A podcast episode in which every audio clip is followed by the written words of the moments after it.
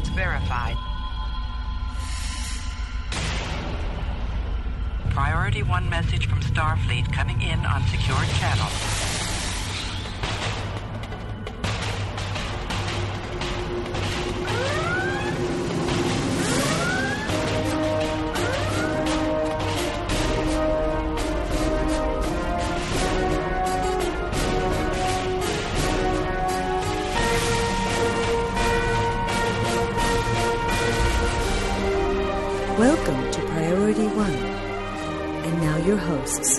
Hello, Captains. You're listening to episode 330 of Priority One, a Roddenberry Star Trek podcast, and your weekly report on all things Star Trek, recorded at Creation Entertainment's Star Trek Las Vegas convention, and available for download or streaming on Monday, August 14th at PriorityOnePodcast.com.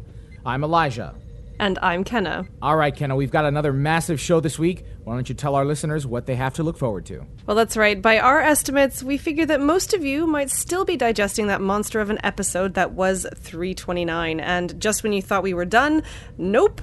This week, we bring you more coverage from STLV 2017. First, we trek out Star Trek Continues with Lisa Hansel, producer for the soon to be completed fan series. In Star Trek Online News, we sat down with community manager Mike Ambassador Kel Fatum to discuss the current community and his ongoing endeavors to keep us happy. Then lead ship and UI artist Thomas the Cryptic Cat Maroney joins us to talk about ship designs and what it takes to produce never before seen playable ships. Later in greater Star Trek gaming news, we have two separate interviews with two mobile developers to talk about their Star Trek games. First is an interview with the devs from Disruptor Beam to talk about Star Trek timelines. Then an interview with Ralph Adam, producer for Pocket Starships. There's no feedback this week, but don't worry, Captains. We're keeping an eye on our social media channels, and hailing frequencies are always open.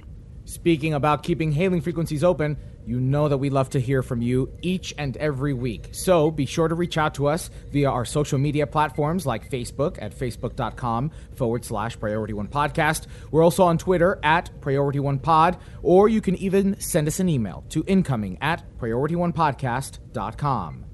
And a big thank you to all of our Patreon supporters who support the show from week to week. You guys helped us get to STLV and you help us keep on keeping on with this show. We also have a big thank you to Eaglemoss for sponsoring our table at the convention this year. Our patrons, of course, cover most of our expenses, but Eaglemoss helped put us over the top. So please go and uh, check out their website if you would. Now, let's check out the latest news from Star Trek Continues with producer and makeup supervisor Lisa Hansel. Jim, what in blazes? I don't know. Then let's trek it out. Captains, we are back here in glorious Las Vegas celebrating Star Trek. And joining us is producer and makeup supervisor for Star Trek Continues, Lisa Hansel. Thank you so very much for joining us. Thank you for having me. I'm really excited about it. Wonderful. Now, you see, Continues has had a long history now. It's been, it, we are now, uh, how many years is it? Almost uh, over five, certainly. Yes, actually, I came onto the project just before the first full episode. There were a few vignettes out already, and that's been over five years. Yes, yes. when- since we first filmed our first episode, Pilgrim of Eternity, with Michael Forest reprising his role as Apollo. Now, just to give a brief recap for listeners who uh, who may not be familiar with Star Trek Continues, Star Trek Continues is a fan-made production. I think it's fair to say that literally continues the story of the Enterprise at the end of season three from the original series. Yes, that's correct. So you have several actors playing the roles of Kirk, Spock, the, the, the major players of the bridge. Um, tell us about the journey. You know, since since you've been on board, wh- what has that journey been like for you? It's been surreal. I, I would I would say it's been a season of my life. Mm. it really has been. Our production has wrapped in that me- meaning that everything is in the can. Right. Our final Right. two episodes are in post production right now, Right. but it has been an amazing five years. Mm-hmm. The show is the brainchild of Vic Mignogna, who mm-hmm. plays Captain Kirk. Um, he, we have Todd Haberkorn, who's an, another prolific voice actor, Yep. playing the role of, of Spock. We have Chris Doohan, Yep. the son of James Doohan, playing his father's iconic role, Yep. and uh, Grant Imahara in the role of Sulu. We've had the incredible fortune to have guest stars such as Lou Ferrigno, Mm-hmm. recently John de Lancie and Lockhart, just on and on. Yes. It's amazing what kind of a magnet this Yeah. show has been for Yeah. unbelievable progress. I mean, we, we never could have imagined that it would be so well received. Right, right. Now, tell us a little bit about your background uh, as makeup supervisor. You know, we, obviously you have a bit of experience. I, I've picked up a brush Yes. once or twice. I certainly have. Um, I've been a, a makeup artist, both beauty and effects makeup artist in the Los Angeles area now for six years, but another six or seven before that. Actually, started. I met my husband at this Las, Vegas convention in 2005. Oh, I wow. was cosplaying T'Pol Oh, nice. from Enterprise, and I needed someone to put my ears on. And someone said, "Hey, there's this guy in the vendors room. He's, he's doing ears. Go check him out." And we met, got my ears done. I actually won the contest, the costume contest that Oh, year. wow. Yay! And um, yeah, we've been married now for about ten years, and it's been a wild ride. What, what an We- amazing story. Yeah, Yes. we do a lot of aliens. That's that's the favorite Yeah, thing to do, of yeah. course. Yeah, well, I know that you've been you've been doing um, makeup here for people as well. You just said that you've been you've spent all day doing other people's makeup. Yes, this is actually the first opportunity I've had to be down here in The vendors Convention Central, and I haven't even walked around the vendors room yet. I just came straight here to see you guys. Right. Um, yeah, we have because we have been coming to this convention since then, since 2005. We have a clientele built up that every year they contact us, and they're like, "I want." This morning we did a Klingon Borg first thing. Wow. really Klingon early. Borg. Yes. Wow. With LEDs uh, coming out of the eyepiece and Oh my everything. It was gosh. so much fun. So much fun. But yeah, that's what we do all day Mm-hmm. in general, and then at night we get to play with our, our Trek family that we see once a year every Yeah. every time we come here. Oh, that's marvelous. brilliant. Yeah. So, Continues has wrapped up, like you said. There, the, the It has. The shows are in the can. It must be surreal, bittersweet. It is. It is. In one way, it's a relief Uh, right, yeah. because it's it's mostly volunteer. For Mm-hmm. there are people that come from all over the country and other countries that get together in this small town in, in southern Georgia to whenever the southern Georgia weather permits. we Right, would get, we would get right. together and, and make these amazing episodes. But it has ta- it, you know it takes a toll. Yes, I mean yeah. that Oh, you yeah. don't get vacation, you don't go to family reunions. We've created our own family. This is our reunion, but that's a that's a huge commitment from anybody. Five years of their life. Yeah. Sorry, no vacation for you. We're going to go make some Star Trek. Yeah. But we, I wouldn't trade it for the world. It's been one of the most amazing experiences of my life. Wonderful, Yeah. wonderful. How is the rest of the cast feeling? I would say across the board, everyone echoes my mm-hmm. sentiment that it is bit, like you said, Yeah. it is bittersweet. Right, right. We, we're not going to be going to our space camp anymore. We call it space camp. Let's Space go and play. Nice. Um, and but we, you know, a lot of us, a lot of us live in the the Los Angeles area, and we get together at least once a month. Mm-hmm. Mm-hmm. So we, we do see each other. But our extended family that is spread out, as, as I said, all over the country, we don't get to see them as often.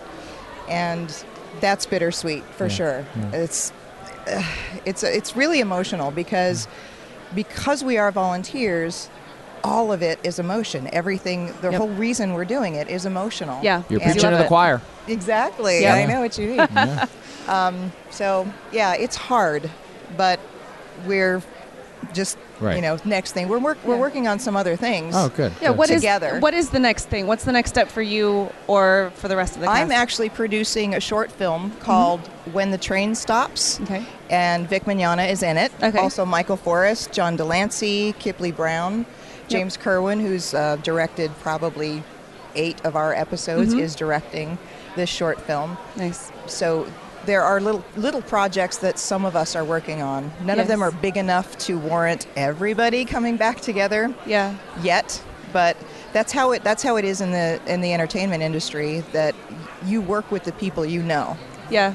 You you know, you have a tried and true formula of these people that come together and do great work. Yeah. So why would you look else elsewhere? Yeah. of course we're going to pick from that pool whenever we have a project. Yeah. What has the fan reception been like, especially now that there are only two episodes left. It's been overwhelmingly wonderful. Our ninth episode, What Ships Are For, came out a week ago today, actually. Was- The public release was a week ago today. And that was And at Florida SuperCon, wasn't it? It was. Yeah, It it's, was. ki- it's half in my backyard. It's it's a few hours drive, but I, I, I was I was kind of heartbroken that I couldn't go and see that because it was Oh. great to see that there's like new Trek content coming out and premiering there. So Yes, yeah. and we were actually able to bring our command well, the captain's chair and the Oh, navigation yes, console yes, yes, Nice. to Florida SuperCon. Yeah. Um, a huge backdrop was created from pictures pieced together Yeah. of, of the, the all of the bridge stations in the background, and people were able to get their photo taken with Vic and Michelle and That's and right. Yes, other you, were- you were doing free Yeah. photo ops with it. That's Yeah. that's brilliant. It's brilliant, especially to see that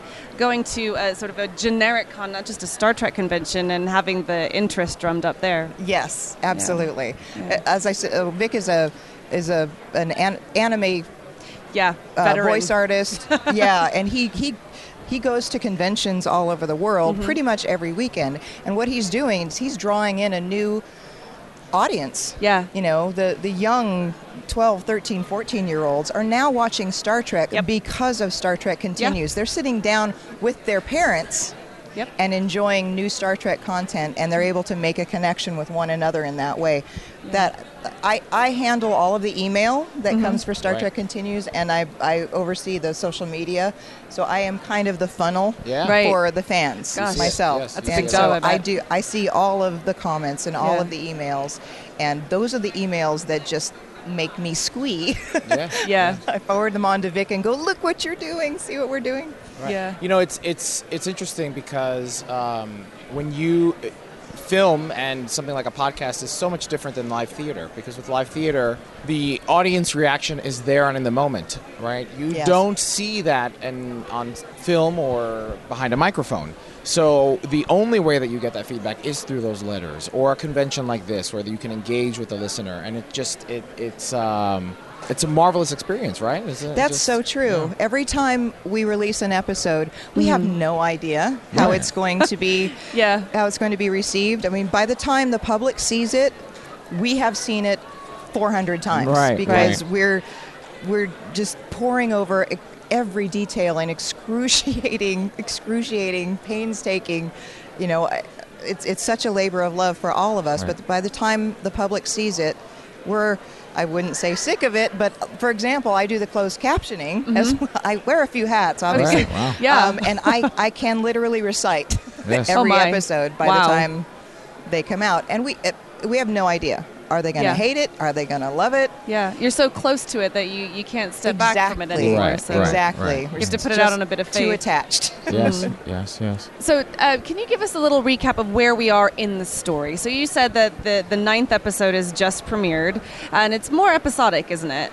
Um, yes. yeah, it's yeah. an episodic type of show. So, can you It bring is. us up to speed on, on, on where we're at in the series? Sure. Um, the goal of the series has always been to complete the original five-year mission. Yep. Pretty much by the end of the third season of TOS, that was four years. Yes. Because between the the cage and the first and the second episode, there was a year difference. Yeah. So, a year is what we're covering, and um, our mission is to bring our characters to where we will find them in the motion picture. So there has Right. been something Okay. of a. Um, hope, I hope I'm not spoiling.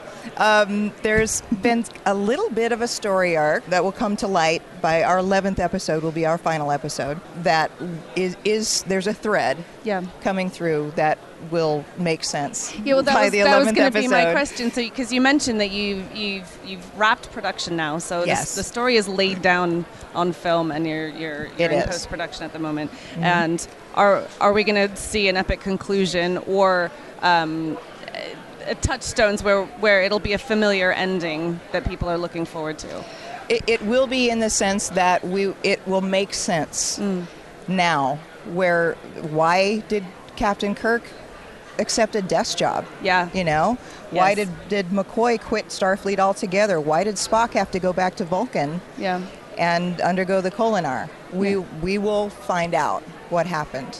All of those questions that have been burning for 50 years Yeah. are are going to be answered in our series, and that that was our always our goal, and we're just so glad that we we were able to accomplish it. That's great. And and you know, being that the, the shows are more episodic and not serialized, that's nice how you're still finding a way to to tie it up those loose those loose ends. Yes, yes. Uh, in the original series of Star Trek, it weren't weren't serialized, as you know. Every, everything was standalone. There are mm-hmm. we do have a lot of callbacks. For example, our third episode, "Fairest of Them All," is a, re, a, a continuation of Mirror Mirror. Like the second that the old the our heroes beam away, Yep. the evil heroes beam in, and we see what happens in the Terran Empire after you know all of that happens. So we have, for example, Lolani is a standalone episode. What Ships Are For is a standalone episode. So we have uh, carried the spirit of TOS in that way, but in order to complete our mission, we've had to weave a thread That's right. a little bit Right. through it. A little It's- more than it's- a little more than touchstoning yeah. and mo- and yeah, that's that's great. That's really Yeah. good. Yeah. Hopefully it's not it's not really evident yet, but by episode 11 you'll go, "Oh, that's what they meant in episode 8." Right. Okay. Gotcha. So when can we expect to see the next two? So I, I know you've only just released the ninth episode, so I'm not I'm not like desperate, you know, for the next one. But um, you know, roughly speaking, when when will fans be able to view the entire uh, series in its And in how? its entirety? And how? And how. Yes. Um, episode 10 will be available to the public in mid October. Mm-hmm. I want to say, I don't have the dates in front of me, but it's like 13th, Yeah. 15th, 18th, something like that. And then in November, just a month later, Okay. we're going to get episode 11. and episodes 10 and 11 are a two part finale. Okay. It's Okay. the, the, the title is To Boldly Go, Yeah. parts one and two, written by Rob Sawyer. Amazing, Nice. amazing, highly critically acclaimed, award-winning author. Mm-hmm. We're so so fortunate to have him aboard. Yeah. Yeah, so October and November. Good. Look for wow. it. That's It'll- soon by the end of the year. Yes, And, yes. and where can people watch this? Because if they have, if they're not already caught up, or if they want to leave it until November and then binge the whole thing, where where would they go to do that? All of our episodes are available to view for free online at our website, StarTrekContinues.com. Mm-hmm. Uh, we also have a Vimeo channel and a YouTube channel. Okay. Just search Star Trek Continues, Okay. and they will all come up. And yeah, binge watching, that's a thing. Pop some popcorn yes. and watch Yeah. some Star Trek. Yes, exactly. Are you doing any celebrations for the last episode, like viewing parties for the public? We don't necessarily have a viewing party.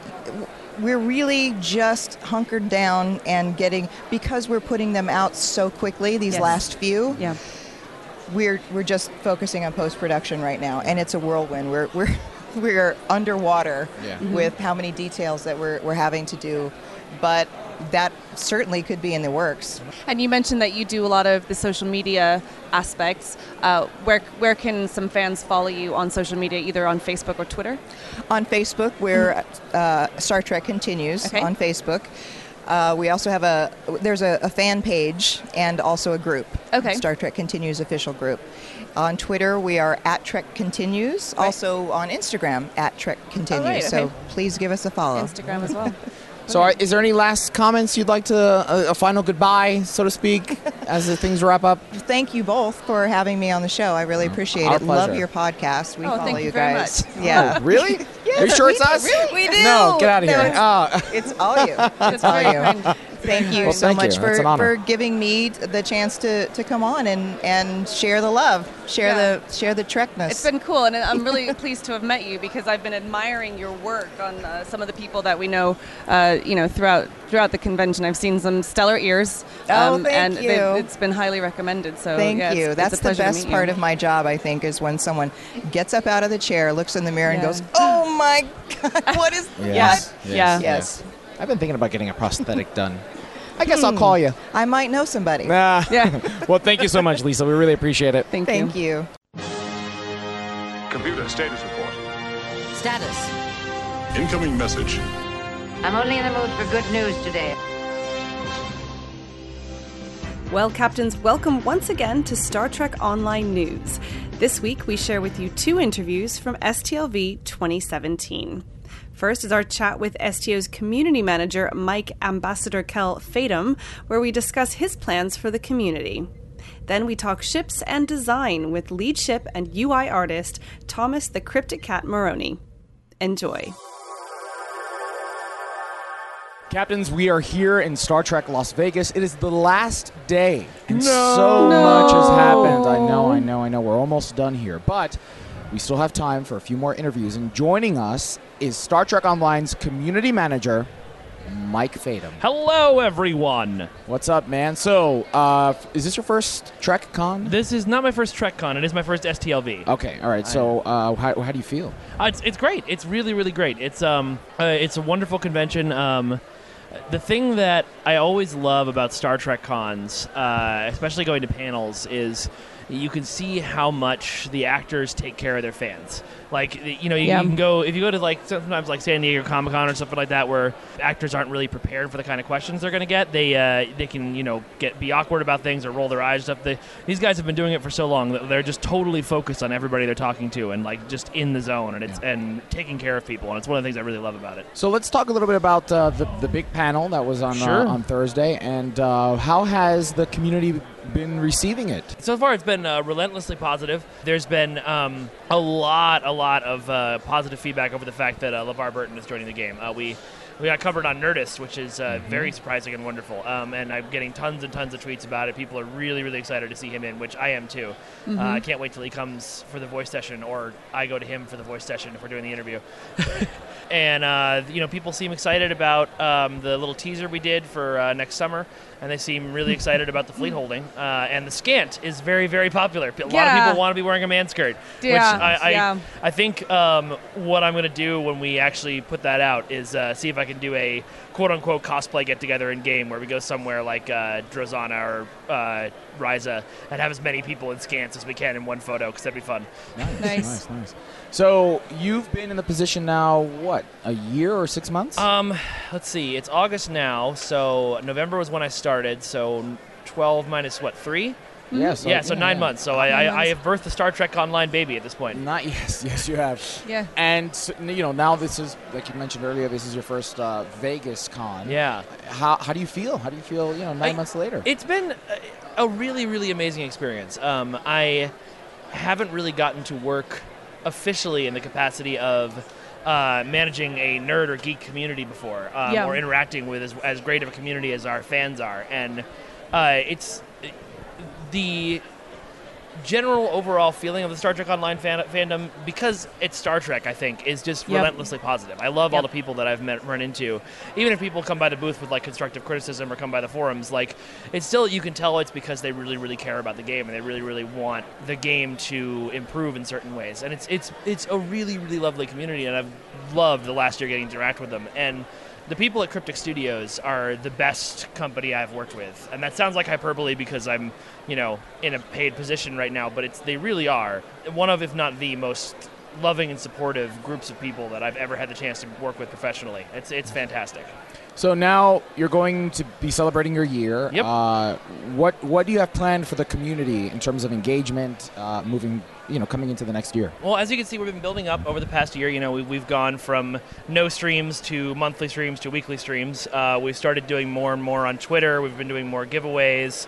I am trying my best to get on the forums and the subreddit and interact with the fans as much as possible, pass on all their ideas. A lot of my time on my actual job is spent on uh, either, you know, like making sure blog reports get to the right place or working on quote unquote marketing things like getting blogs and screenshots ready and things of that nature. So that's that's a lot of my time. I want to try and get more things going. I've just been talking to one of my uh, fellow STO crew members who I won't name it right now because I don't want to give it away, but you'll probably figure it out if you think about it. Um, about possibility of doing um, some more like in-depth uh, things with the devs um, later on, which could be really really fascinating. Um, so it's just I think it's that there is because of the very nature of video games this gap between you know the players and the devs uh, and i am the bridge over that gap and i feel like we've been shortening the gap over the past nine months, and I want to just keep that going until everybody understands each other really well. Well, uh, try not to put Priority One out of a job, shall you? Yeah, that'd, be, that'd be great. That'd be nice. That'd be nice. We love you guys. You guys still get your interviews. Don't worry.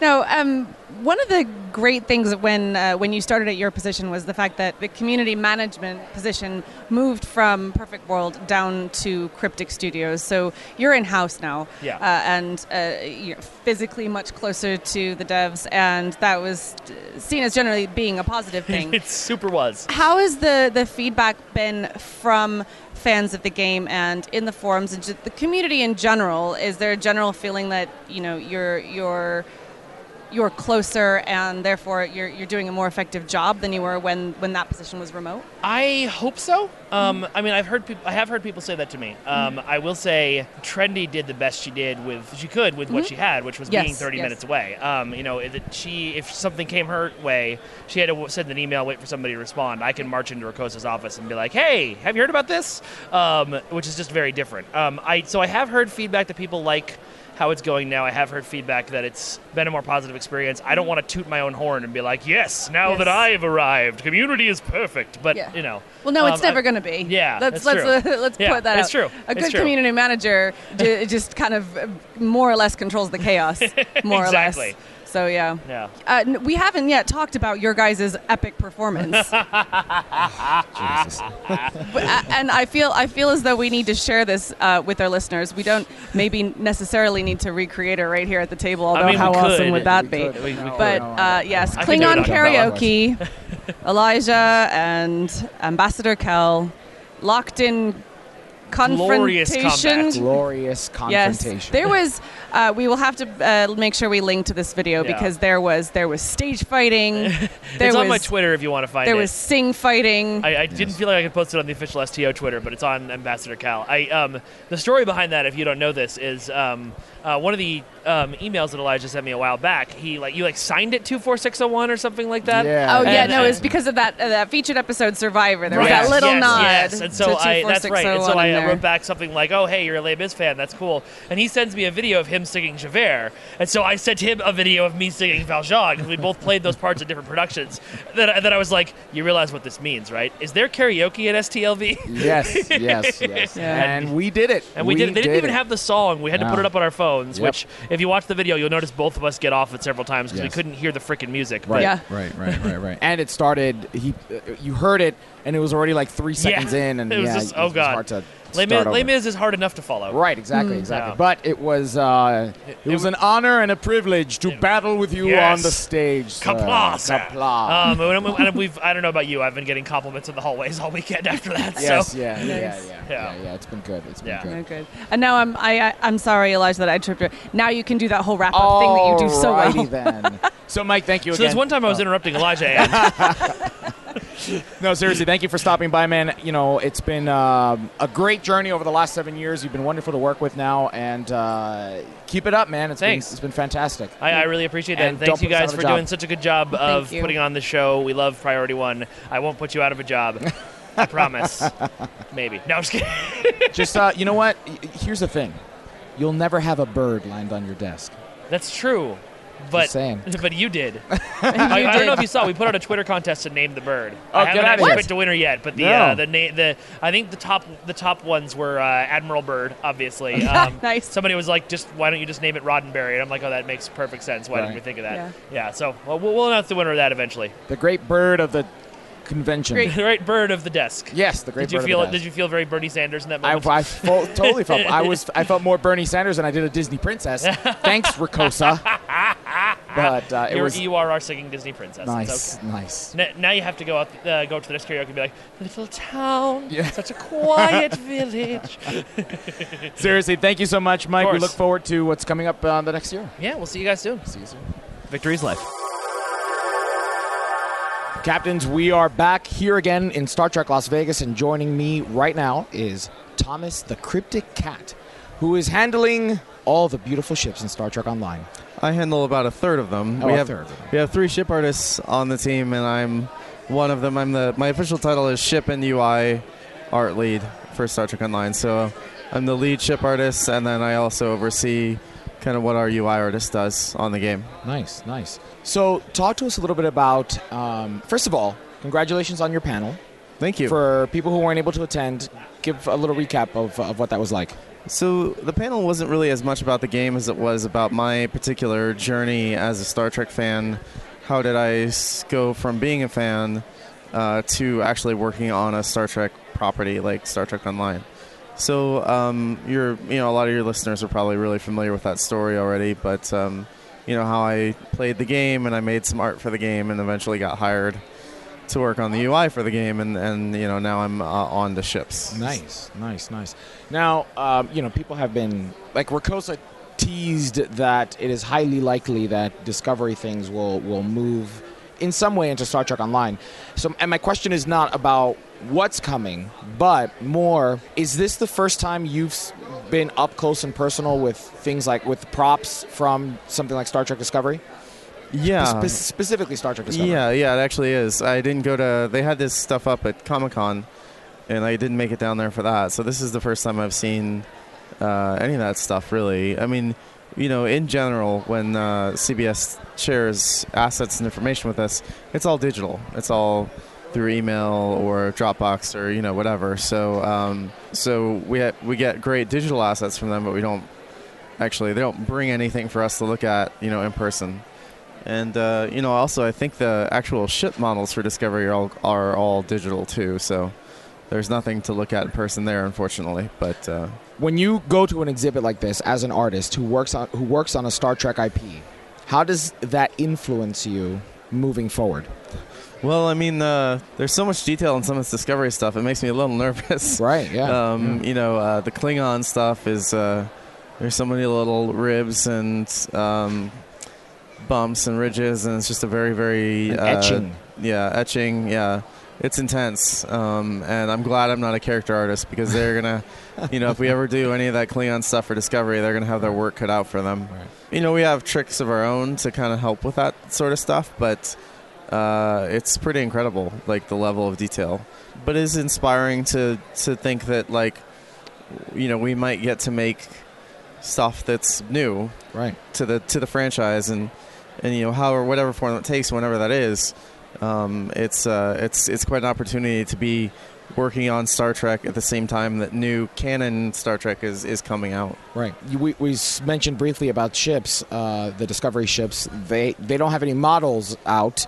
Uh, there are no physical models, but they did have posters of, of concept designs and things like that. They had a Raider and a few of the other main Klingon ships. Did they have a Bird of Prey? They had a Bird of Prey, right? um, I don't remember seeing I mean I a think that- larger. there was a larger ship. I Yeah, there were there were Klingon ships there. I was looking mostly at like the Shenzhou and the Discovery. Right. I will say it, it looks like Eaglemoss is going to do like a Discovery collection. Mhm.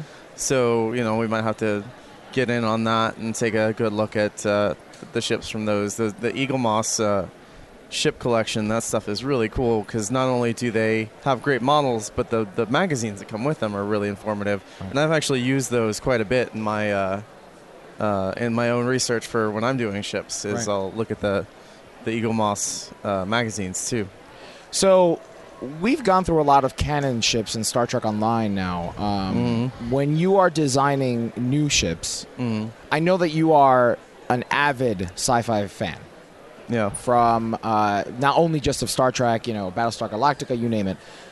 Where are you drawing inspiration to create new ships that are supposed to feel Federation, and but yet aren't because they've never been seen in canon before? It's it's getting to be a real challenge because there is a a very very fraught balance between making something that's new and is exciting, but is also uh, feels authentic. You know, we're working on some ships now that uh, there's a lot of back and forth about what exactly what makes this design special, what makes it unique, versus you know, do, is this does this feel right for Starfleet? And um, uh, I like to look at a lot of. I mean, like all the ex- pre-existing Star Trek ships aside, I like to look at a lot of uh, like marine mammals. Um, I think that's a good um, a good place to start for ships because they're very sleek. They're sleek, but they also have you know some some proportions and some indents and things that imply a function, right? Sometimes hilariously, it'll come up to uh, you know we're not sure what we're doing with the new ship, and then somebody remembers, oh hey, we had a bunch of concepts we didn't use back when we made these other ships. Let's look at those again, and then we find something that that didn't work then, but it does work now. You know. But yeah, it's all over the place. Uh, animals and of course other science fiction. I like to look at real spaceships, or real navy ships, and see from just purely from a functional standpoint what could inform you know what we're doing. Um, Nice. So hopefully that answers the question. Yes, yes, yes. yeah. Now, Hector Ortiz is your concept artist. How much back and forth do you have with him? Does he start with a design and then shows it to you, or do you present a concept to him and then he goes? Right. So Hector's job is is um, probably one of the most important jobs on the team in terms of you know the the um, that that that phrase "measure twice, cut once." Yes, yeah. Um, that that also applies to art, Right. in the sense of if you know if we're a ship artist and we're somebody's just like, okay, make me a ship, make me a an escort, go, right? You can waste a lot of time trying to make a 3D model, and then if it turns out that you don't like the way it looks, then you have to start over, scrap it, or adjust it, or whatever. And so Hector's job is to measure twice, in the sense of he's the one who starts with a blank piece of paper and um, draws a bunch of sketches, and then not just me, but uh, the other ship artists and usually Ricossa, the executive producer, is in on it, the lead designer, systems designer. A lot of people get in the room because ships are really important to us uh, as a game. And uh, we'll look at all these like little thumbnail sketches and say we like that, we like that, we like that, um, and then he'll go away again and do another round, and we'll do that two or three times where we're just kind of honing in on what we actually want, and then from there, uh, once we lock in on what that is, he'll come, he'll go away again, come back with the final concept that's really polished and drawn out in three quarter view. Maybe he's done like a top view and a side view, and so he's the one who actually like for for most of our ships, he's the one who's actually designed the ship. Like he's actually taken it from the blank piece of paper to a like this is what it should look like. And then uh, our job as ship artists is to take that design and create it in a 3D model. Because Hector's made the drawing, Right. but then we have to actually like make it into a 3D thing you can fly around in the game. So, of the things that are published in the game right now, Mm-hmm. what are you most excited about? What are you what what work currently are you most proud of? Um, I mean, I just finished redoing the uh, motion picture era Constitution, the Constitution refit. Um, I'm really pleased with how that came out. I'm pleased with all of the ancillary stuff I did around that release, like the the pilot, you know, the Where No Man Has Gone Before parts for the um, the original series Enterprise. Um, I did a lot of extra work. Donnie Versaja, our, one of our um, newer environment artists, he made the Reliant, uh, the excuse me, the Miranda revamp. And uh, after he did that, I was able to go in and make like the the Soyuz variant and some of these other really kind of niche things. But people have been asking for it for a very long time. So all of that stuff I sort of did in the same the same bushel of work. um, it was, you know, uh, lots of nights and weekends, but I'm really proud of how all that came out. That whole motion picture era uh, smorgasbord of Yeah. ships, Yeah. including the new Kobayashi Maru. Um, and that was something that's that's a design original to STO, but it's based on the Kelvin timeline version of the ship. Oh, okay. So yeah, that's been my most recent accomplishment, and I'm really pleased with how it all came together. Congratulations. Thank you. Uh, anything you're working on that you've been allowed to say that's Uh, I don't think so. We're doing some really cool stuff. You know, I think for well, for the next month or so, I think Ships is going to be overshadowed by Geordi and the uh, TNG interiors, which are just fantastic. I'm really excited uh, about all that. Before anyone asks, I'm not going to redo the Galaxy. I redid the Galaxy two years ago. okay. the outside of it, so it's. I think it's. I think it's. Uh, it looks pretty good. Okay. Um, you know, but uh, but the new interiors are pretty phenomenal. Yes, so I'm excited for you guys to see that stuff. Gorgeous, gorgeous. Well, Thomas, thank you so much for stopping by. Is there anything else that we didn't touch on that you'd like to talk about? Um, just uh, thanks everybody for playing the game. Uh, it was great to be here in Las Vegas once again. This was my seventh Star Trek Las Vegas, and you know I'm sure we'll be here next year too. So live long and prosper. Thanks, Thomas. That's it for this week's Star Trek Online news. Now we transport over to the mobile devices with interviews with Star Trek timelines, followed by pocket starships.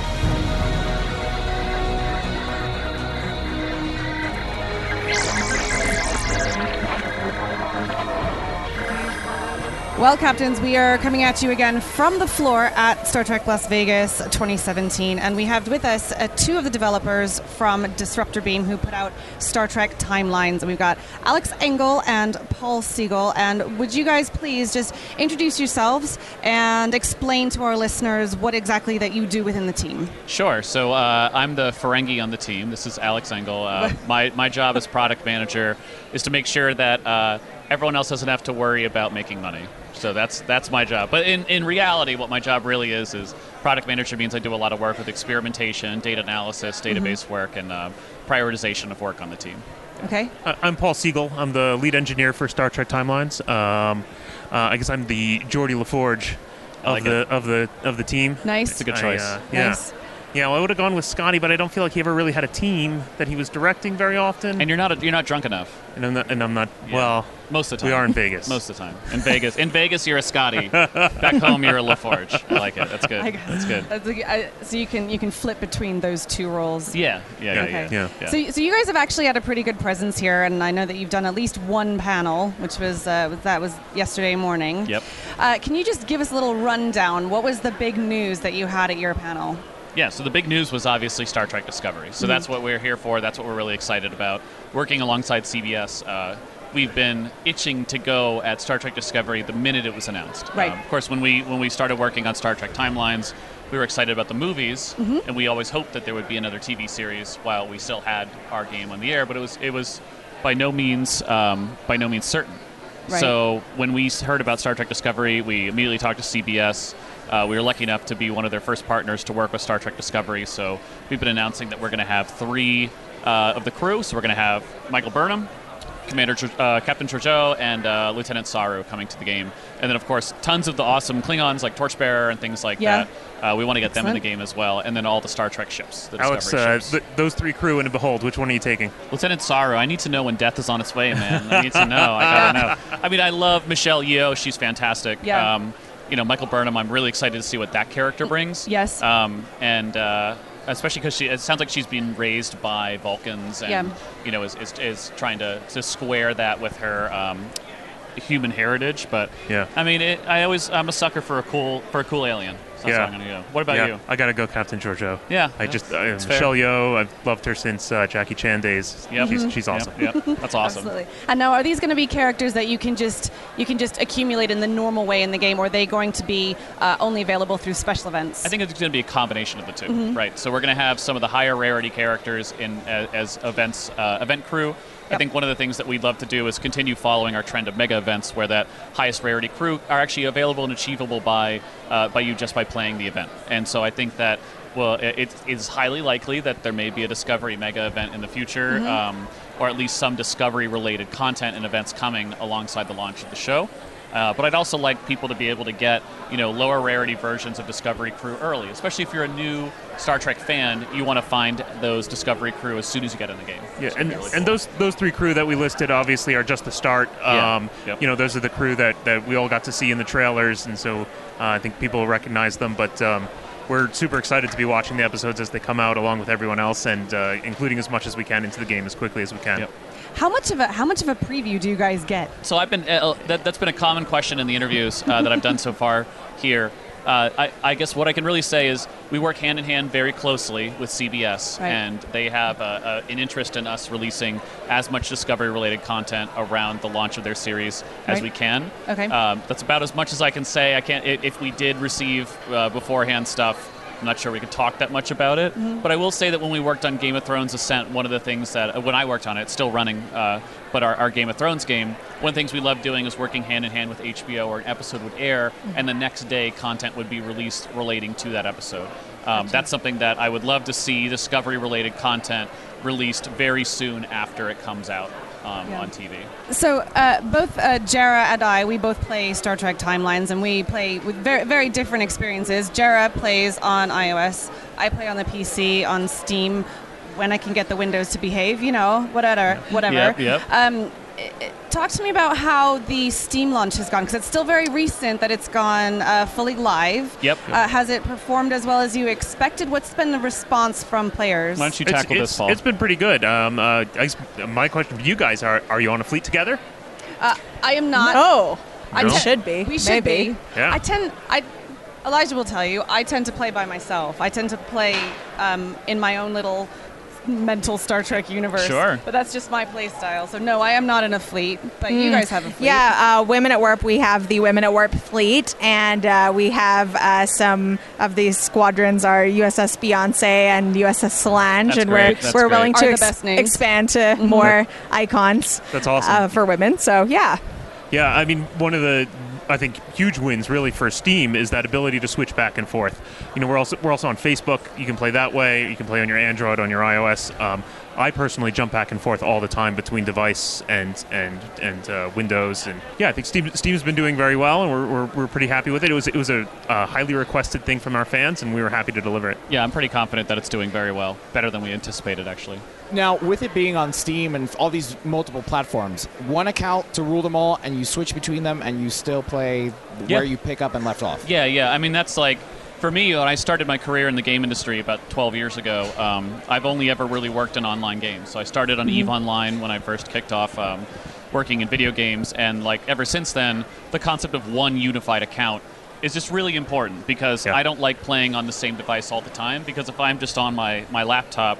Uh, I want to be able to easily log in. I don't want to have to dig out my phone or my iPad. So one account to rule them all, definitely. Yeah. I mean, there, there are small, subtle differences between the different uh, platforms. Uh, some folks have noted or asked questions about um, ads. So, so there are ads on the mobile devices, but not on Steam. Th- And those are optional ads, meaning Optional if you if you choose to, you can watch an ad to do Yeah. some extra activities or get some extra Right. yeah, the, the, Yeah. the funny thing is usually the, usually the request is I, how can I get ads Yes. onto the PC yep, because I want my extra bonuses Yeah. for ads, and and that's great. And and my my uh, response to that is well, you know, that's that's when you get out your your phone, play on your phone a little bit so you can get the ad boost, there- and switch lo- back to your PC so you can get the big full screen experience. yeah, there are some technical reasons as to why that's not really possible uh, Right. at this time. Yeah. Right. Just uh, just Um, ad tech. I guess another big one is on Facebook, and I totally recommend anyone on Facebook to link their account to Facebook because uh, it will uh, find your friends who are also playing Star Trek Timelines and add you to their friends list Yeah, in Timelines. works. Yeah, which may be the way that I join up with you guys. There you go. Well, we, Yeah. we have, we have even more That would be fleet improvements coming, so like you'll be able to find your friends a lot easier. You'll be able to find fleets better, and you'll be able to manage your fleets a lot better coming in the next build. Cool. Yeah. I just wanted to say that um, I'm a fan of the new uh, cadet challenge to have higher level women characters so Yep. that there's more reason to keep them around because there's Yep. some pretty cool. I'm a big fan of my rifle Janeway. Yep. You can, thank, you Um, can thank me for that. I built almost all of them. Nice. You were saying all the advanced um, ones at least. before we started that um, you know that's a challenge given the ratio of women in the show. So how do you sort of approach picking what characters to add? It's a good question. Uh, so some of it, it depends on the content that our narrative designers and our design team comes up with. So when you come up with the stories for the events, you think about what are the crew that we already have that match those events, and then what are the crew that we could add. Um, it's important for us to have a strong balance because Star Trek isn't just about fighting. In fact, we were just talking to um, the Trek FM guys, and we were talking about what the next generation meant for us. And I said, you know, growing up, I love Star Wars. Star Wars is a space opera where you want to blow up the Empire. Right. Star Trek is about treating space as a living, breathing area that you can be part of. And that's one of those things that um, I love is like having the, the, the full diversity of space available there. Yeah. So that's another consideration when we add new crew to the game is do we have enough TOS crew, TNG crew? Do we have a good balance of you know high rarity and low rarity, men, women, aliens, etc., unknown, whatever you've got there. And when we added um, what's the, what's the rock mon- monster's name? The Horda. The Horda. The- yeah, the Vorta. No, the Horda. Horta. The Horta. Jesus, Yeah, the Horta. don't get it confused with the Vorta. That's Not a totally Vorta, different thing. That's Jeffrey Combs. Jeffrey Yeah. Combs is a Horta, along with Weyoun and, and people like that. Yeah, the Horda. And so it's like, there's no gender there. It's a weird amorphous monster. Mm-hmm. Yep. And uh, but it's not a monster. Right. It's a very intelligent being. It's a being, And yes. um, and I'm I'm really excited personally bringing more of those intelligent beings that are truly alien. You know, Interesting. way. Would you would you qualify, I guess, the salt monster as being male or female? I seem to remember in that No, the episode. Salt Monster it's- is i i- it's implied in that episode that it's a female. Yeah. But um, I, it's hard to tell. You know. You know, uh, just to go back to your original question, I mean, one of the really, I think, freeing and wonderful things about Star Trek timelines is because we are joining all these different timelines together and mashing everything up together. Um, we can do many different versions of the same character. Right. Uh, you mentioned your rifle Janeway. Uh, I'm actually working really hard on getting my Arachnia up to max level. Right. Yep. Yeah. Yep. Yeah, it's it, that's a great thing for us too. Is like we can bring different versions, iconic versions. I think one of the one crew that we have coming up soon is um, Tuxedo Janeway from Killing. Game. So, Yes. I actually saw a woman cosplaying as her here Nice. today, and I was like, Very "That's a nice, pretty not not uh, super obscure, but pretty obscure Yeah. cosplay from Yeah. Voyager." It's I'll also good. just put in a little plug for a number one from the cage next time I you're think looking I- at I know adding We've characters. had a couple requests for that. We had Yep. one on the uh, you know on the panel yesterday, so I think Ah, we can do that. fabulous. And I and I assume that you'll be able to do that treatment with the new characters that are coming in with Discovery as well. Yeah, I assume so. Yeah. Yep. When, Yeah. when we get to that point. Super certainly hope exciting. I certainly hope so. That's the plan. That's Yeah. the plan. Yeah. Now, could you give us a little update? We were just talking about fleets. Um, the last time we spoke uh, with someone from Timelines, uh, you, you had fleets, but there wasn't an awful lot that you could do within them. So, uh, can you give us an update on what's going on with fleets and what we can see in the near future? Yeah, yeah. Let me jump in actually because it's it's uh, coming in uh, very soon. Actually, in a couple of weeks, we're going to see client version 2.2, which is going to introduce star bases. Ooh, interesting. Okay. Yeah, so every fleet has a star base that they can construct, and you can upgrade different rooms. So you can decide that you need a really fancy engineering room or a, I'm- I've lost. What other rooms do we have, Alex? Transporter room, Transporter engineering room, Yeah. bridge room, conference room. These are all rooms that give you benefits in the game. So increase your base security or base science, increase Right. your proficiency, increase your chronoton cap, increase a mm-hmm. whole number of other things, and you go ahead and deliver items to upgrade those those um, those rooms. In addition to the fleet activities that give you the honor that we added in there, in addition to now like additional stats for being in your fleet, easier to find members for your fleet, easier Yep. to join a fleet that matches your own desires. There's a lot of fleet work that's Yeah. going in. Yeah, yeah, we're trying to make it easier to join the fleets, as, as Alex said there, and Yeah. and and I think the, the really cool thing about Starbase is it's the first I think real activity we have that you do cooperatively with your fleet, where you're coordinating directly with them, and Well, we're I just would say layering fleet it activities allowed you to coordinate. Fleet activities, but- yeah, yeah, Yeah. yeah, That's true. That's true. But yeah, so that's it's we're pretty excited about it. Community and building like building bridges and bringing our players together is something that's exceptionally important to me because I have watched in all the games I've worked on, watched people meet each other, get married through your games, like Yep. find lasting friendships. I have friendships that are still people who are still my friends that I met, you know, 12 years ago, 14 years ago, playing online games Yep. uh, back then. It's super important to me to see that happening in our games and see that happening with our community. Cool. Yeah, it's really important. Yeah, fantastic. So uh, the other thing that's happened since uh, since the last time we talked to someone from your team, uh, we had just finished the Borg event, and, and then we've actually had a new mega event since then. So Yep. tell us about that and, and just generally how these mega events are going for you guys.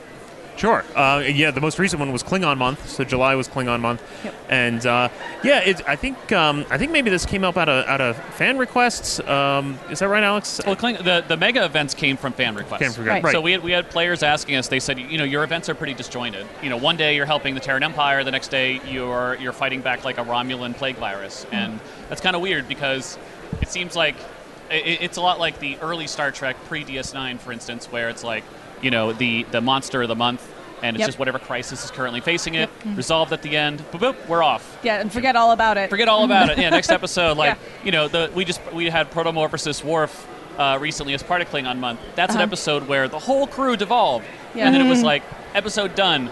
Boy, isn't it glad that that's over with? Let's never speak of it again. No one ever needs therapy for the fact that they devolved into a fish. Yeah, and Yeah. like I'm, I'm certain several. I remember at least one no-name cast member died on that episode, and it's like, oh well, whatever Yeah. I can speak. But uh, fans said, why can't we have tied together events? So Mm-hmm. we decided, yeah, why can't we? And we all looked at Jessica, our narrative designer. We're like, could we? And she's like, oh god, Nice. yeah, sure, we can do that. You know, Yeah. and uh, one of my favorite things to come out of that is how the tied together events then all focus on the same crew over time.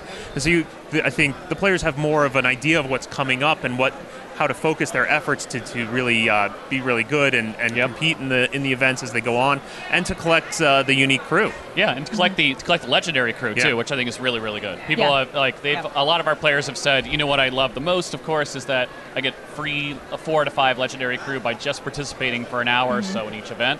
And um, I think that's really important, and really, we're pretty happy to do that. They've been received very, very well. So you can count on us continuing to do them in the future. Good. Cool. Yeah, I think it helps also with the social aspect because you have something to talk about on an ongoing basis with your Exactly. fleet members, and you don't have to necessarily all be logged in every day because there's an ongoing event Yeah, that you can chat about in the What, what questions do you guys have about the game that we can answer? Any secrets you want us to divulge? Maybe we can dig into. I won't divulge any secrets, Paul. Don't worry. I really want to troll you right now, but I'm not going. Go for to. it. Go for it. I well, don't mind. I've maybe a dumb question, but I don't like, mind. how do you uh, figure out how does how is it decided like who gets quotes when you to speak quotes when you pick them, and who doesn't, and how, which quotes really go with question. them? Yeah, so this is this is interesting. We have a the the character production process usually starts with an idea, but it, it before that comes with the events and characters and, and the holes that we have in our roster. Then we make what's called a character art brief, and the character art brief is um, what character and what references could we have for that character. And a lot of times, I think you were talking about yesterday that a lot of times you only see a character from the waist up, Mhm. so we have no idea what's going down. So it's not uncommon for us to be doing poses in the office and taking photos for references. Um, I would love to see that. It's it's a behind pretty the scenes amusing sight. It's a pretty Yeah, amusing to have see the designers trying to like make weird poses and taking each other's pictures. uh, uh, Rachel, one of our producers, she um, she was posing for uh, one of the clink for uh, Blood Oath Jadzia Mhm. and uh, trying to get the right bat'leth position Mhm. for her fighting. And uh, and so she's got this fierce look on her face. She's holding a bat'leth fighting, and everyone's Nice. like, "You're blocking the kitchen. I need to get coffee." She's like, "Oh, I'm so sorry." It's just really funny. Um, so part of the character art brief comes down to like, well, if they're from specific episodes, do we have audio from that episode? Can we request audio from that Right. episode? Can we then Mm. integrate that audio into the game? Um, and then one of the pet projects that I had uh, that's still been going on slowly over time was getting like one sentence of flavor text for your crew. So you'll see some crew now have an info text or flavor text attached to them where it tells a little bit about the history of that crew because Yep. I can't keep track of all the crew that come in the game. Um, Yep. So I like having one or two I- sentences there. I would love to include more audio and more crew with, with custom audio into the game.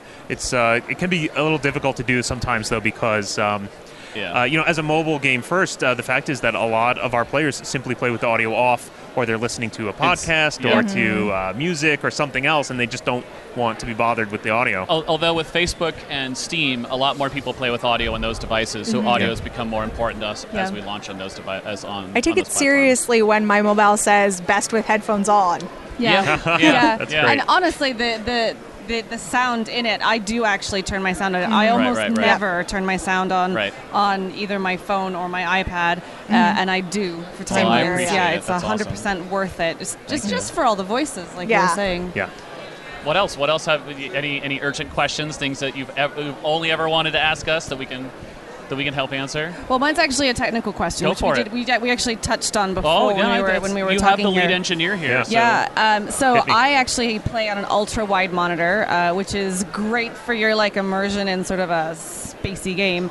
Um, and I I can't get it to work properly in timelines, and it sometimes blocks my progression. So can you talk about uh, support for ultra wide monitors? Yeah, it's it's it's a tough one. Um, so you know, there's a lot of different aspect ratios, and it's very difficult, I think, to get uh, UI layouts to work properly in all Mhm. different kinds of crazy aspect ratios.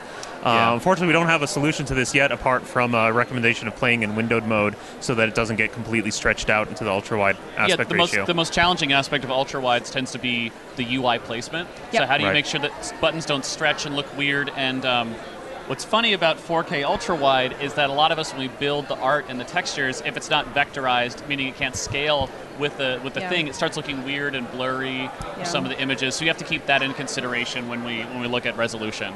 Uh, but it's a great question, and as 4K becomes more prevalent, I think you'll see you'll probably see us revisiting it. yeah. Yeah. And, and actually, that leads into another question. So, um, up until we you released on Steam, you were only on sort of mobile devices, uh, much smaller screens, etc. Did you have to go back and retroactively fix the the art to make it uh, viable to go onto a platform like Steam?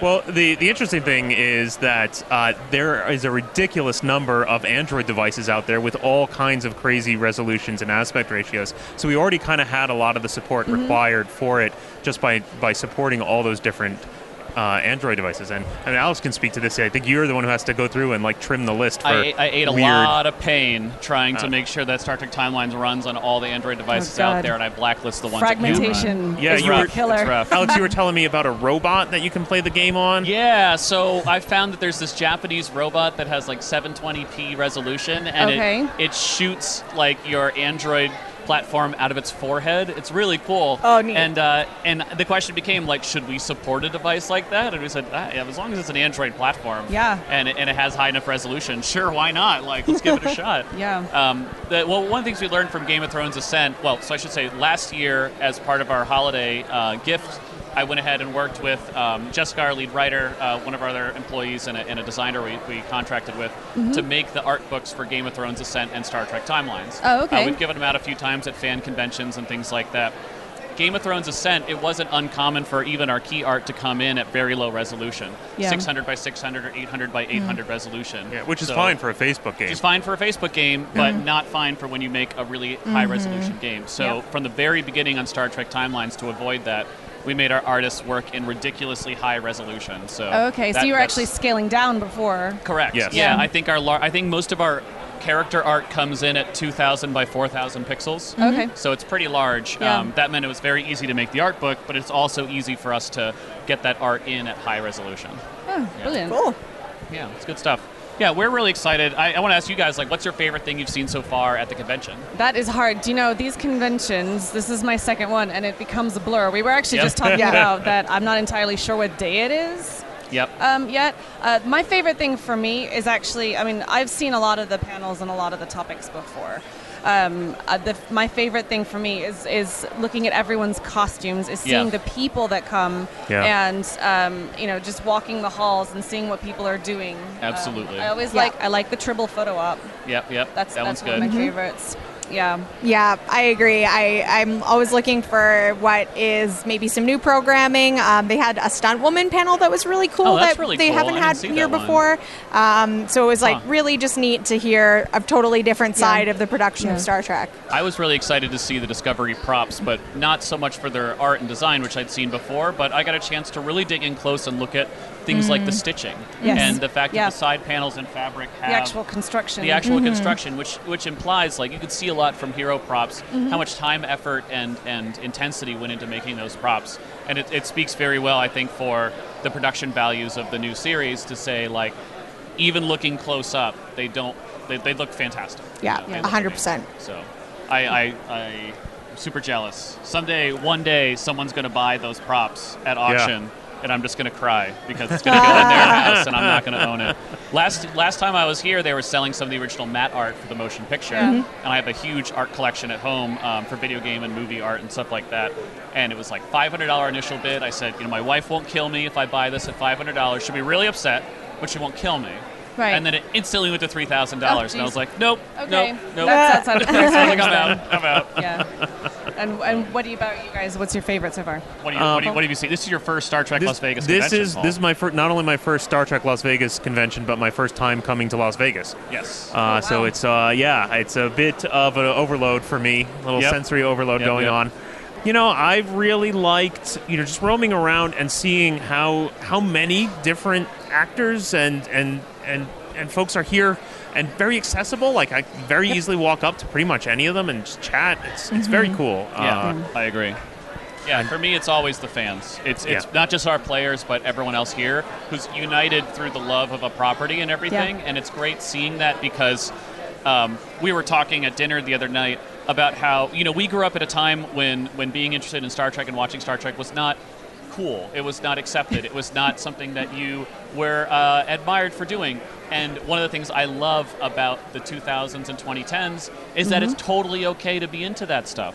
And Yep. I love that so many people from different walks of life come to the Star Trek convention and are united through their love for this thing and their love for the project and the love for the series. And it just feels great. It's always Yeah. energizing to Yeah. be here. Yeah, you know, it's, it's interesting that the, the sort of changing technology has changed how I take in even the older Trek. I, I remember, you know, uh, Next Generation being on when I was in high school, and I caught random episodes, but I certainly didn't watch them in order.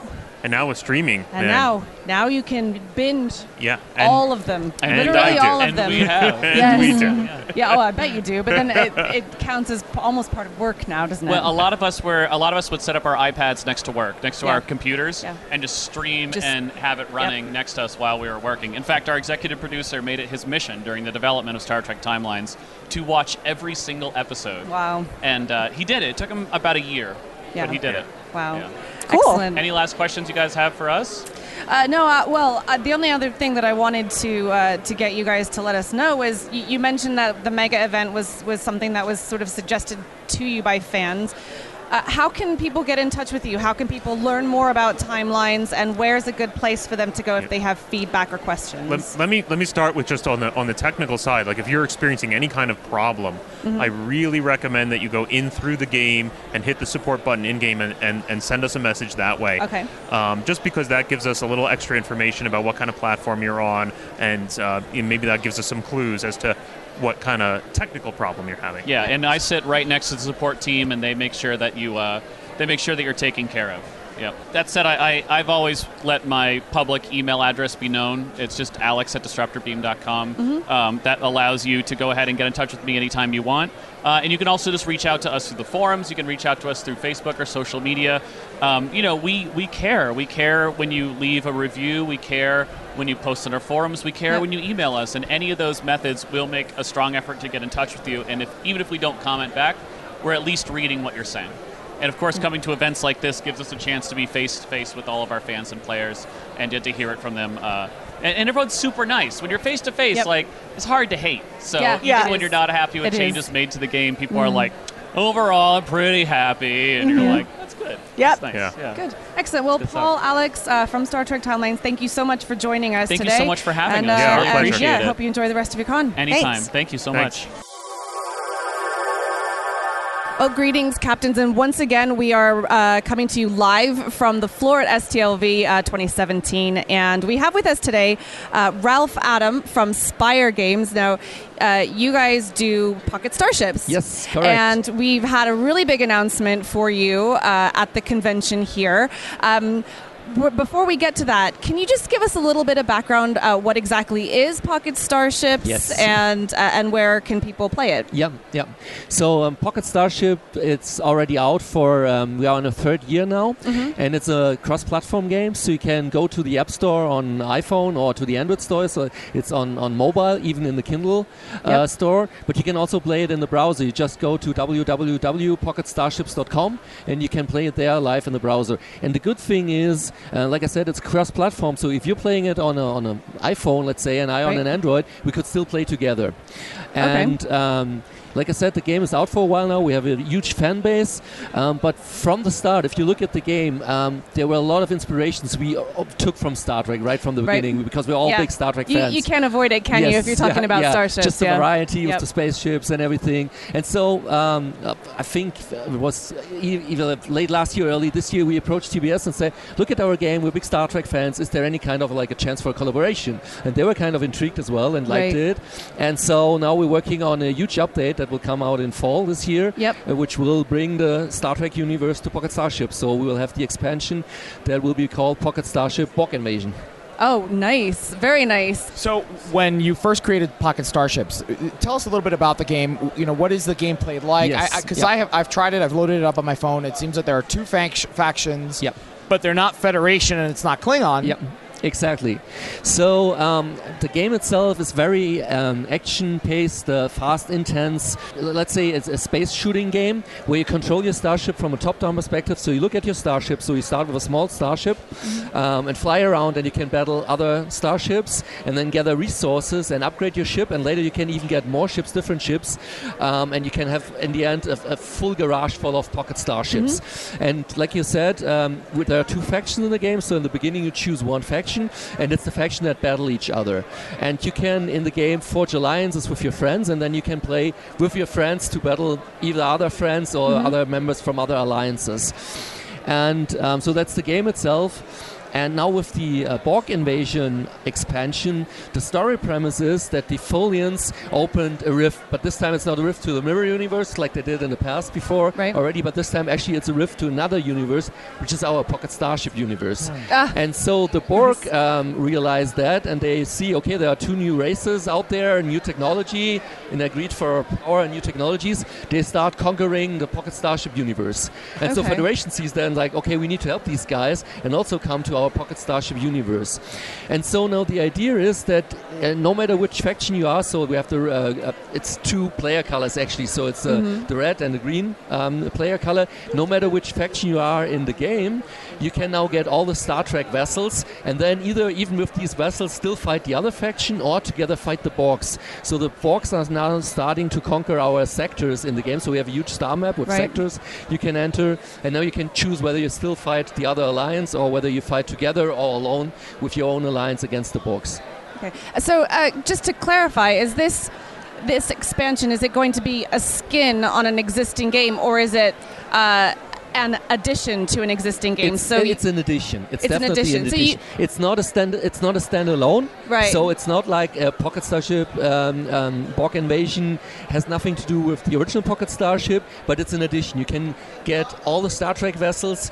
Uh, we're also updating the gameplay itself because right now you can only equip your ship with better weapons, which we can still do. We're now also introducing typical Star Trek weapons like photon torpedoes and stuff Right, like that. right. But we have something also brand new, which is crew. You can now also man your ship with crew members, and they give you additional bonuses depending Okay. on where you put them in which ship slot. And these crew members will be also um, um, uh, like Captain Picard, so um, um, pilots or uh, crew members from the Star Trek universe. So we have more than 50 characters of the Star Trek universe that you can now get in the game, collect them, and put them into your ships. And Okay. uh, from the timeline, uh, by the way, we are um, shortly after the battle. Um, of Wolf, so we are um, DS9, but we also have Voyager and Next Generation. These three um, series are implemented in the game. Okay. And if somebody's already playing Pocket Starships, they can still use the ships that they already have. They Yes. just collect in addition to. Exactly. They can working. still use the old ships. Okay. And it's a nice and intriguing mixture. So, for example, they can still use their old Pocket Starship ships, but still man them with Picard, for example, let's say, or Uh-huh. get new Star Trek weapons to the old Pocket Starship ships, and vice versa. If you're flying a Galaxy class, you can still use some of our original Pocket Starship weapons, for example, Right. and put them on the Galaxy class and see how they work together. Ah, very interesting. Yep. So you can imagine it's it's a bit like uh, if you played um, when you were a kid and, and you know in a sandbox with Lego, Yeah. and now there's a Lego Star Trek, and you still have your old Lego obviously, Right. but Yes, you put the new Lego put Star Trek together. into it and combine it and mix Yeah. it. Um, now, you, you mentioned several different platforms that Yeah. the game is on. Are are you able to take one account from platform to platform Yes, and yes. switch from? You could be playing iOS one day and then play in the browser Yep. the next day. Yep, that, that's possible. You just log in, for example, either with an email address, which will be your account, or just Facebook. If you have a Facebook account, Mhm. you sign in once with Facebook, and then um, the program alre- uh, automatically recognizes whether you're playing from the browser, and the next day Okay. on the Android, it's always your progress that you're taking with you. Is it on Steam? Uh, no, it's not on Steam. So it's uh, just on the browser and Facebook Game Room, and then in the on the mobile. Yeah. Um, we we may. I mean, the, the, the most frequently asked questions here at the show uh, are: Will there be a console version? Which right now we're not sure. Steam, more potentially. And the other for us interesting thing is whether there is an, an Apple um, TV. Apple TV version. Oh, version. yes, yeah. So that seems to be big here in the United States because in Europe Apple TV is not that It's not big. as big, no. Yeah, but uh, we may do that as well. The most unlikely thing, or the not maybe unlikely, but further out in the future might be a console version. But Steam and, and Apple TV is more realistic in a, in a short term, kind of like yeah. So I don't need to start playing now to enjoy to, to, to partake in the Yep. Borg invasion, right? I can In- I can jump all. in once the you, Borg you invasion. can um, start playing once the, ge- uh, the the update is out. However, if you start playing now already, you, you have a kind of like a head start because then the, uh, the for uh, the further progress you are in the game of Pocket Starship, the better Star Trek vessels you can get from the beginning. Oh, nice, Because otherwise, you start with a very small, let's say, a roundabout or a, I don't know, a, a Bajoran interceptor, very small ship, Mm-hmm. Yeah. uh, because you're not, not qualified. Your, your level is not high enough to get the big, I don't know, Galaxy class, Excelsior class, or whatever. Right, right. Yeah. right. Now, how much of uh, Star Trek fans are you and your team? Yes, uh, we we are all um, big Star Trek fans. I mean, Germany is, and I heard that a lot as well here. That Germany is outside of the US, kind of like the biggest Star Trek community.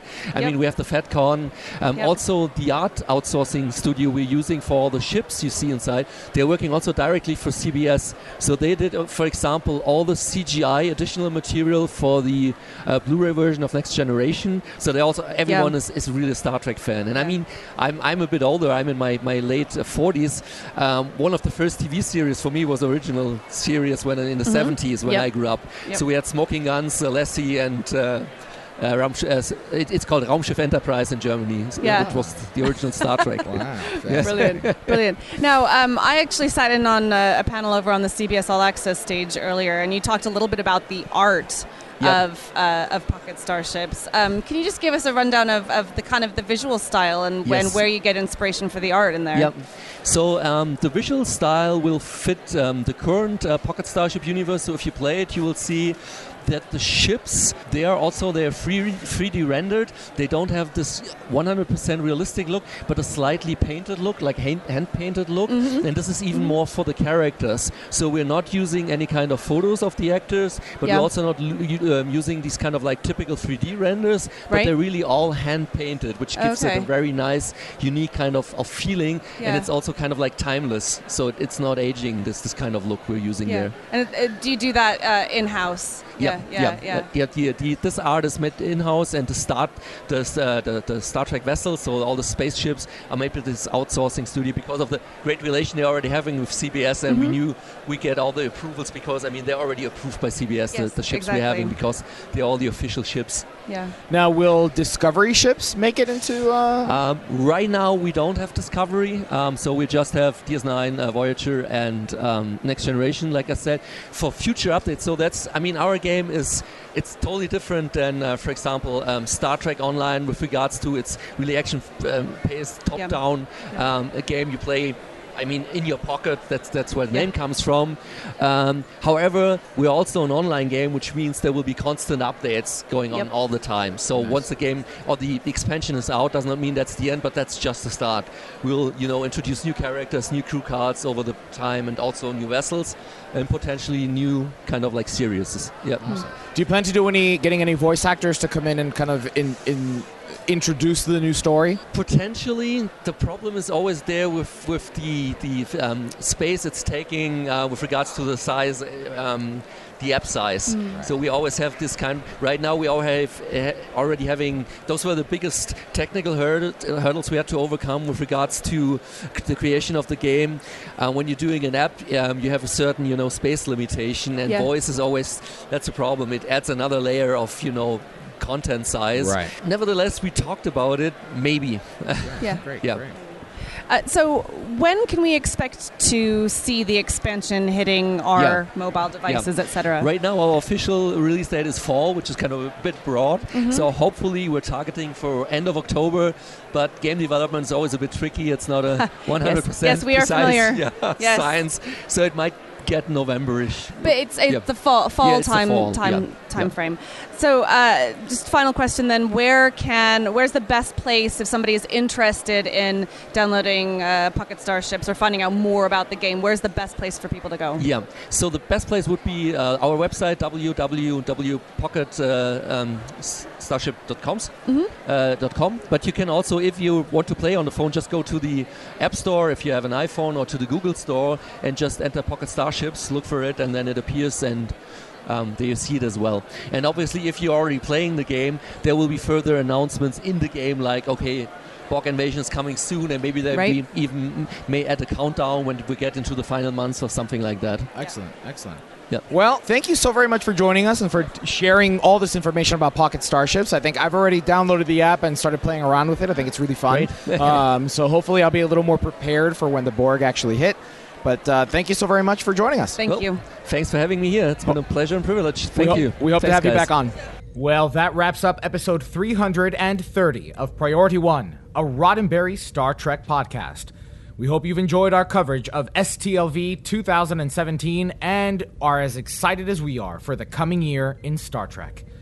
For more great podcasts like Mission Log and Women at Warp, go to podcasts.roddenberry.com. Captains, you know we love hearing from you.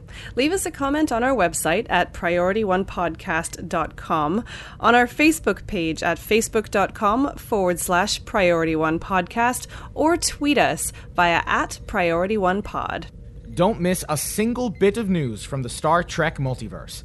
Catch our episodes every Monday by pointing your favorite podcast app to feeds.priorityonepodcast.com. And if that wasn't enough, you can join us in Star Trek Online in the Priority One Armada. If you're interested, just head over to PriorityOneArmada.com and sign up today. This episode of Priority One Podcast is brought to you by our patrons through patreon.com. Find out more and add your support at patreon.com forward slash priority one. Even if you can't make a financial contribution, please help spread the word about the show and invite your fellow Trekkies. It's your support that keeps us going. We also want to give an extra special thank you to Eaglemoss for supporting us at STLV this year. It was with their help that we were able to bring you all this fantastic convention exclusive coverage. So please go and check out their stuff at shop.eaglemoss.com. That's shop.eaglemoss.com. And once again, we do thank Eaglemoss for all their support. And I got to add this little side note.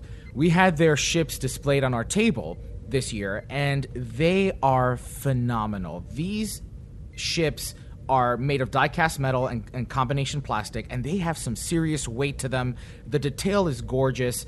We were displaying these ships proudly on our table, and we are grateful for the partnership that we had with them this year at STLV. Don't forget to tune in to Priority One Productions' Guard Frequency podcast at guardfrequency.com, covering the world of space sims, including Star Citizen, Elite Dangerous, Descent Underground, and many more. If you like this show, then listening to Guard Frequency is the logical choice. Captains, we had a very small team at Star Trek Las Vegas this year, but that doesn't mean that the crew at home didn't help us each and every day of the convention. We missed them greatly, and we hope to one day again celebrate Star Trek together. Thanks to our audio team led by Michael McDonald, with assistance from Brandon Parker and Jake Morgan, with support from Midnight Shadow 7 of Hollow Sweet Media. Speaking of Jake Morgan, a big thanks to him for spearheading all of our social media endeavors and skits. Thanks to our graphic artist and web designer, Henry Pomper, who joined us out of pocket at STLV and supported us when we needed it most, not to mention the beautiful banner he created just for us. Thanks to the composer of our theme music, Chris Watts. Thanks to our syndication partners, Subspace Radio and Trek Radio. Thanks to Patreon associate producer Navy Boatslew. Most importantly, a big thanks to you, the Star Trek community, our listeners, because without your ongoing support, none of this would be possible. Enemy ship on sensors. Red alert. Shields up. Ready weapons. Engage. Transfer